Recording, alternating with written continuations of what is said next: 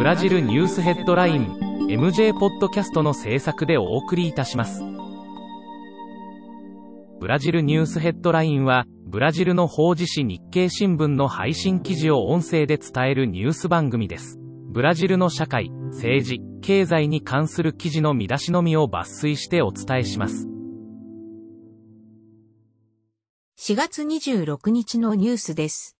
23日、ボルソナロ大統領は、一部警察関係者が、犯罪者が死亡した際に使う、隠語、納税者番号は、キャンセルされたと書かれた看板を持った写真を公開した。これに対し、コロナ死者が続出中の中で不謹慎との批判が殺到している。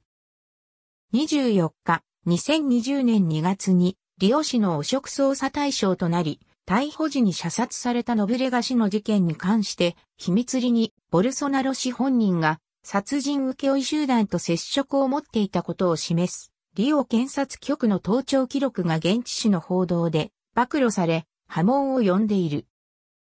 今年の新型コロナ感染症による死者の累計が19万5948人に達し、昨年中の死者総数の19万4949人を超えた。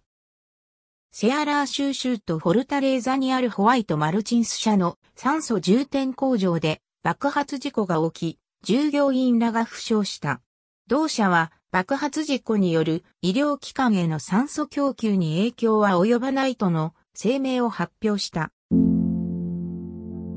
日経新聞サイトでは最新のブラジルニュースを平日毎日配信中。無料のメールマガジン、Twitter、Facebook、インスタグラムから更新情報をぜひお受け取りください。